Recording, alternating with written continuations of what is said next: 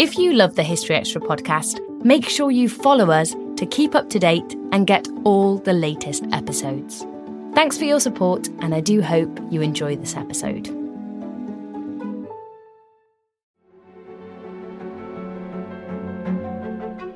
Welcome to Salem, investigating the witch trials. Brought to you by History Extra, I'm Ellie Cawthorne. This is our final episode, episode 9.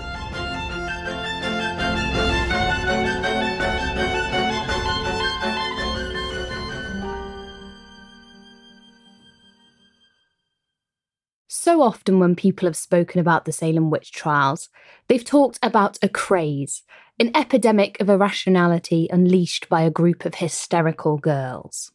Because people have found events at Salem so hard to understand, they've often rooted around for an easy solution a quick fix explanation for people having fits or experiencing visions.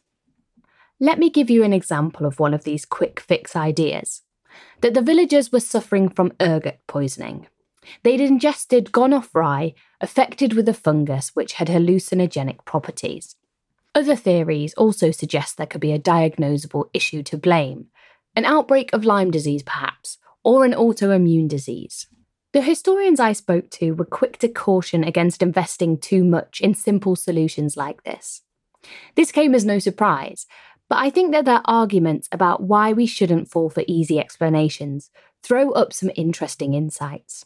Insights that cut to the heart of the issue of what was really behind the Salem witch trials. Let's hear from Professor Marion Gibson first.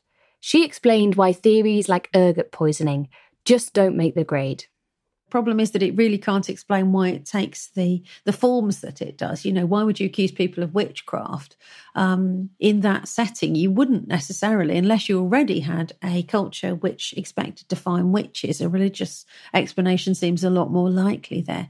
I don't really believe that ergot poisoning is the source of all of these problems. I think it's more to do with cultural expectations with people imagining the devil is trying to get into the community rather rather than hallucinogenic substances. The idea that we should stop looking for simple explanations for seemingly mad behaviour is something that historian Owen Davies reiterated. I'm very wary of any attempts at retrospective diagnoses.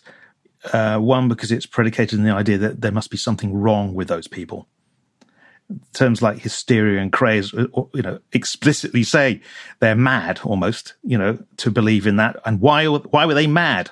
You know, that's the wrong starting point. They weren't mad at all. Everything they talked about made sense to them and the culture that they lived in.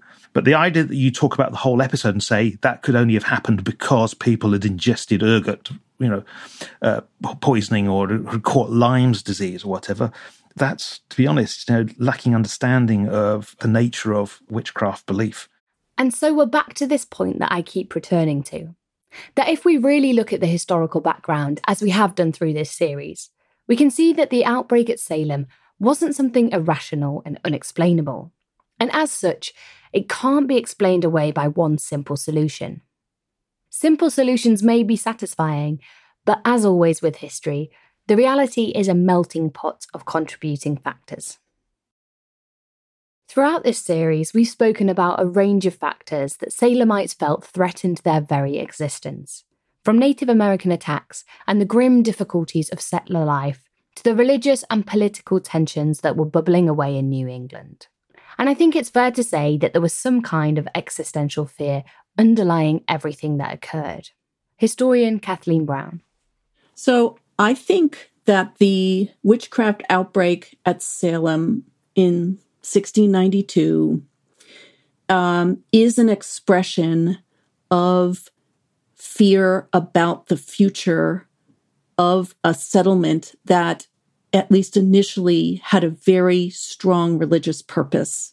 And according to Kathleen, if we understand this underlying sense of existential dread, it can help us make sense of how accusations emerged and who first raised them. So if this is a society-wide crisis of, you know, fear and belief and faith in ruling powers, um, and even faith in one's own kind of safety and future in this place, um, why are the people who are giving voice to this young people and why are they girls and young women? There is still a question, you know, why does a, a cohort of young people who ordinarily have no place in the public eye suddenly become the directors of the action? The truth tellers seem to come from spaces where ordinarily nothing they say would be given credence.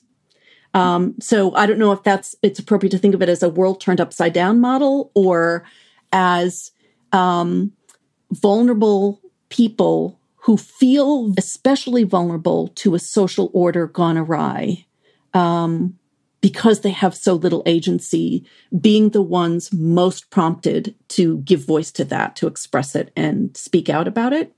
Young people, especially teenage girls and young women, become the mouthpieces of this fear, in part because of the important role women played in Puritan society in reproducing that society, not only in the prolific production of children for which um, that 17th century colonial period is known, um, but also the reproduction of its values. And so I think we're getting the population of accusers who feel most uncertain, most um, vulnerable, giving voice to the larger fears and uncertainties of an entire society. This idea of a pressurized situation that found its outlet in the young and powerless is something that Marion Gibson also expressed to me. She suggests that the strange fits and behaviours that sparked this all off, from Reverend Parris's daughter and niece Betty and Abigail, may not be so inexplicable after all. I can't help thinking that maybe Abigail and Betty were bored and they lived in a community where there was a lot of religious tension. It was a kind of pressure cooker situation, and Puritans were very strict in expecting children to be seen and not heard, to behave themselves, to think the right thoughts. There was a lot of pressure to be a good child, and especially a good girl child. And it must have been so boring for them, feeling miserable all the time, feeling frightened. I think we can understand quite easily what Abigail and Betty might possibly have been feeling in 1692. So I tend to think that some of this was to do perhaps with them just acting up a bit. Some of it was perhaps to do with religious pressures and maybe the real fear that there were people in their community who were trying to harm them, that the devil was out there, maybe he was trying to corrupt them. This is certainly what their elders told them. Um, why shouldn't they have feared that? And then maybe on top of that, people around them, adults, taking this too seriously and things getting out of control, getting out of hand. Clearly, this was a community under immense pressure. And understanding that helps to make sense of why Salem was such fertile ground for an explosion of anxiety in 1692. During the series, we've also spoken about a mix of factors that may help to explain why suspicion fell on certain people. Possibly gender, perhaps community tensions, maybe behaviour that didn't conform to the strict expectations of Puritan society. But as Marion Gibson explained, there's no one size fits all approach to this. See, I think you have to look at a range of factors in each case. There isn't a, a lovely one size fits all for witches. You know, this person is a witch because they're difficult. Yeah, some of them are. But then on the other hand, this person is a witch because they're lovely. How does that work? And the thing is about these, these witchcraft stories, no one theory ever explains everything. There's always an exception. So yeah, it's about women, but some men were accused yes, maybe it's about ergot poisoning, but surely the religious context is important too. I don't think you can ever have a simple explanation for why people are accused of witchcraft. And according to Stacy Schiff, this mixed bag of motivations played out in accusations as well. I think that it's very hard for us to figure out who's telling, who's recycling an old grudge, who's trying to explain why he can't find the kitchen scissors, who's trying to wreak revenge on his neighbor for a long held, in several cases, um, generations long um, controversy, and who actually has just basically been a victim of the power of suggestibility. But while all of these factors were undoubtedly significant in triggering the trials, and helping them to escalate, I don't think that any of them adequately answer one key question why a witch trial? Why, rather than just straightforward community infighting, did Salem believe itself to be afflicted by a supernatural evil? If there was one factor that all the experts I spoke to reiterated again and again, it was the strength and power of belief in witchcraft. And I think that's something that really lies at the heart of why the Salem witch trials happened. Tied into the Puritan mindset, these beliefs offered an outlet for community pressure and shaped the nature of accusations. Stories of unspeakable acts, a malign force working to destroy the community from within, and the looming threat of eternal damnation generated a raw fear that fueled the crisis forward. This allows us to see how apparently unexplainable events could make sense. Owen Davies. If anything, Salem tells you it's it's about the intensity of the fear of witches. It's a, it's about all the beliefs they associate, all the things and harmful things they do, all the misfortunes that can be explained on neighbours, on family members who you think want to do harm to you. Salem can sometimes be seen as a, a model of how a irrational set of beliefs leads to something horrific. And that is an old sort of 18th, 19th century view of witchcraft um, and of, of magic and of popular belief. But when you put Salem in the context of the intellectual, social, cultural world, both elite, popular, however you want to, to put it, of the 17th century, then witchcraft made perfect sense. It was rational. I think this is really a really important point. Although it's you know often described as hysteria, very problematic term in its own right, you know, or a craze, also problematic. It you know it's, it's not madness. This isn't insanity at all. It makes absolute cold, clear sense. There are many places you could choose to end the Salem story. Maybe the final execution. Perhaps Governor Phips dissolving the court of Oyer and Terminer or even Tituba, whose testimony set this whole thing alight, being released from prison and vanishing from the historical record. But I think it's even more interesting to remember that after this was all over, the community had to carry on, go back to life as normal, and come to terms with what had happened. Owen Davies and Stacy Schiff. When that many people are executed, and on top of that, the amount of bitterness, the nastiness, the anger, the insinuations, the accusations. How does a community recover from that? And I find that, in one sense, more fascinating than the trial themselves. That's where actually less research gets done in witchcraft studies. And that's not just a matter of Salem, that's elsewhere. Um, studies of witchcraft tend to end with the trial and execution, end of story.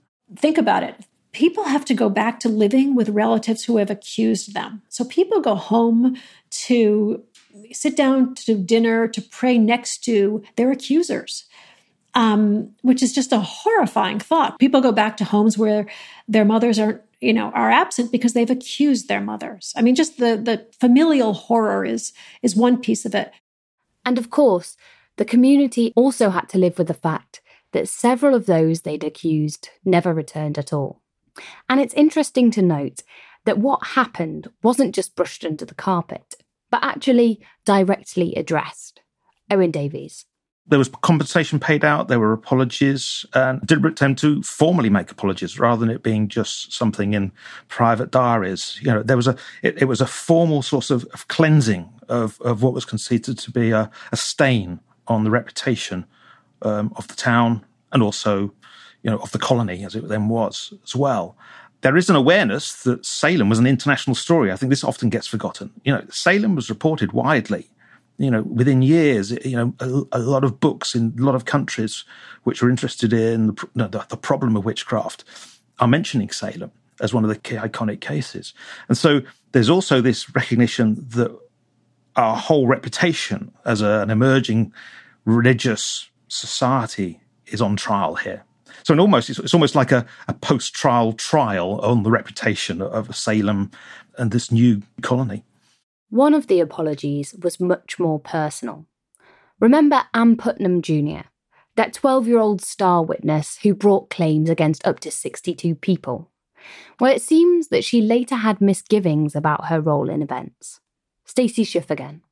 She's the only one of the accusers of whom we have record later of a an apology of sorts early in the 18th century when she when she enters the church when, when she goes to become a full church member um, and she will never marry which is also interesting um, when ann putnam goes to become a full church member she will submit an apology which so clearly aligns with another apology that does not seem to have been written by her but she essentially will um, ask to be forgiven for the names she named, forgiven for the people she accused, and essentially write um, write all of her the error of her ways down to the fact that the devil made her do it.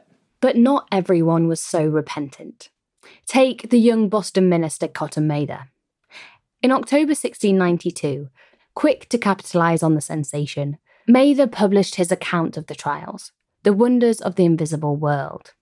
As well as defending his own role in the trials, it reiterated how the devil had indeed been at work in Salem. And in private, Mather's lack of remorse was even more staunch. Stacy Schiff. The most chilling to me piece of this is how Cotton Mather will view the trials after 19 people have hanged, well after the court has closed, well after the trials are behind them, when everyone else would like to forget forget them. Um, he will privately, and not for any kind of publication, um, write that this has all actually been for the best because um, the epidemic had awakened souls, um, it had filled the pews, and um, it had done wonders for the church, but it had really not cost anyone anything, not paying any attention whatsoever to the 19 innocent lives that have been lost in the process or the families that have been torn apart.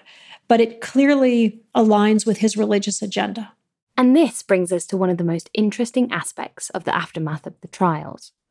This wasn't some moment of awakening in which the scales fell from Salemites' eyes and they suddenly realised that they'd been wrong all along.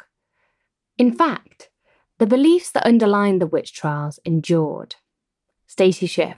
The belief in witchcraft will survive the trials. And I think that's something we tend to forget. Um, everyone's willing to believe that they have indeed um, condemned innocence, that they have indeed hanged innocence, but no one's willing entirely to let go of the idea of witchcraft for, for some time still. So the feeling is there was witchcraft at work. Maybe we just overreacted. Maybe we just, you know, hanged the wrong people. But the fundamental belief will endure. And according to Owen Davies, witchcraft beliefs didn't disappear in America after Salem. In fact, far from it. And all those fears don't change just because the laws uh, against witchcraft are repealed, or you have the Never Again Salem Brigade. Um, and in America, of course, the country's growing. It's growing and growing and growing. And you, particularly, the, you know, the floodgates open when you get into the you know second half of the 19th century, in particular. You know, hundreds of thousands, millions of people from across Europe, from across the globe, all bringing uh, their cultures, their beliefs with them.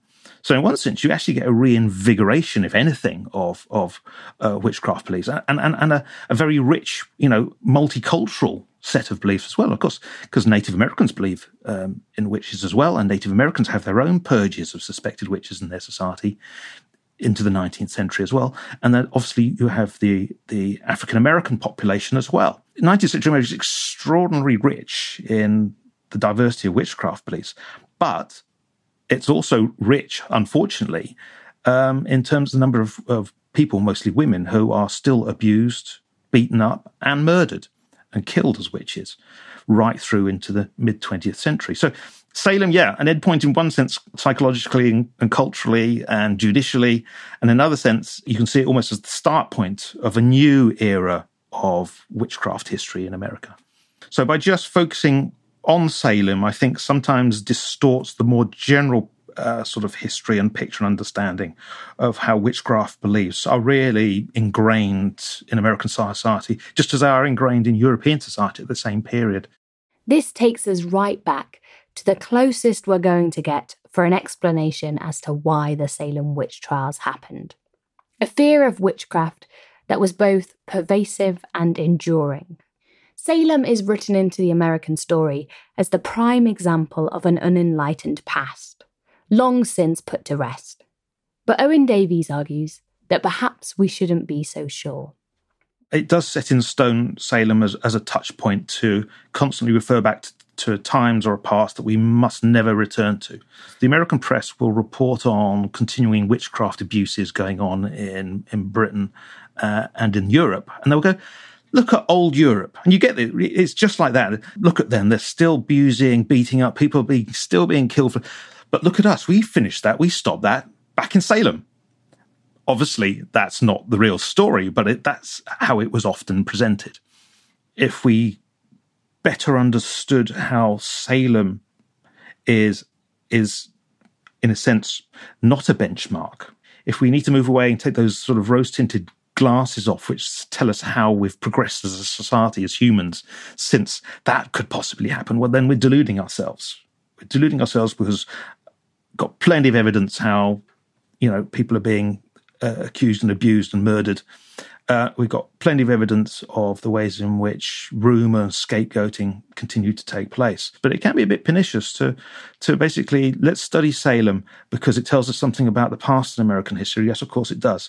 But it can be self satisfyingly or almost smug in the way in which um, that can never happen again. Well, I think it can happen again. I wanted to end this series by taking us right back to where we started. At the gallows, with innocent people about to meet their deaths. I hope that by delving into the historical factors that led to the witch trials, we've helped to demystify the strange events that occurred in Salem that year, but also to humanise those involved.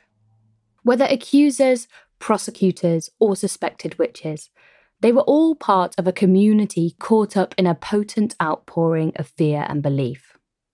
By making sense of the events that followed, we can see that what happened in Salem in 1692 is not a mystery, but a tragedy, and one that continues to resonate more than 300 years later. Thanks for listening to Salem Investigating the Witch Trials. It was made by the team behind BBC History Magazine and the History Extra podcast. Many thanks to my interviewees for this series Professors Kathleen M. Brown, Owen Davies, Marion Gibson, Ronald Hutton, and Stacy Schiff. This series has been written, researched, and presented by me, Ellie Cawthorne, and produced by Ben Hewitt, Jack Bateman, and Brittany Colley. Fact checking was by Josette Reeves. BBC History Magazine editor is Rob Attar, and our content director is David Musgrove. For a wealth of more history podcasts on a variety of subjects, and for plenty more material on the history of witchcraft and all other subjects, head to historyextra.com.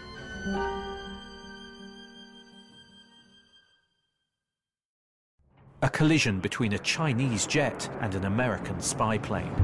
He came and rammed into our left wing. With relations increasingly strained, what are the chances of things spinning out of control? The Western world was asleep. I'm Gordon Corera. I'll be exploring the friction in this most important of relationships and asking Has the West taken its eye off the ball? You cannot ignore China. From BBC Radio 4, this is Shadow War China and the West. Listen wherever you get your podcasts.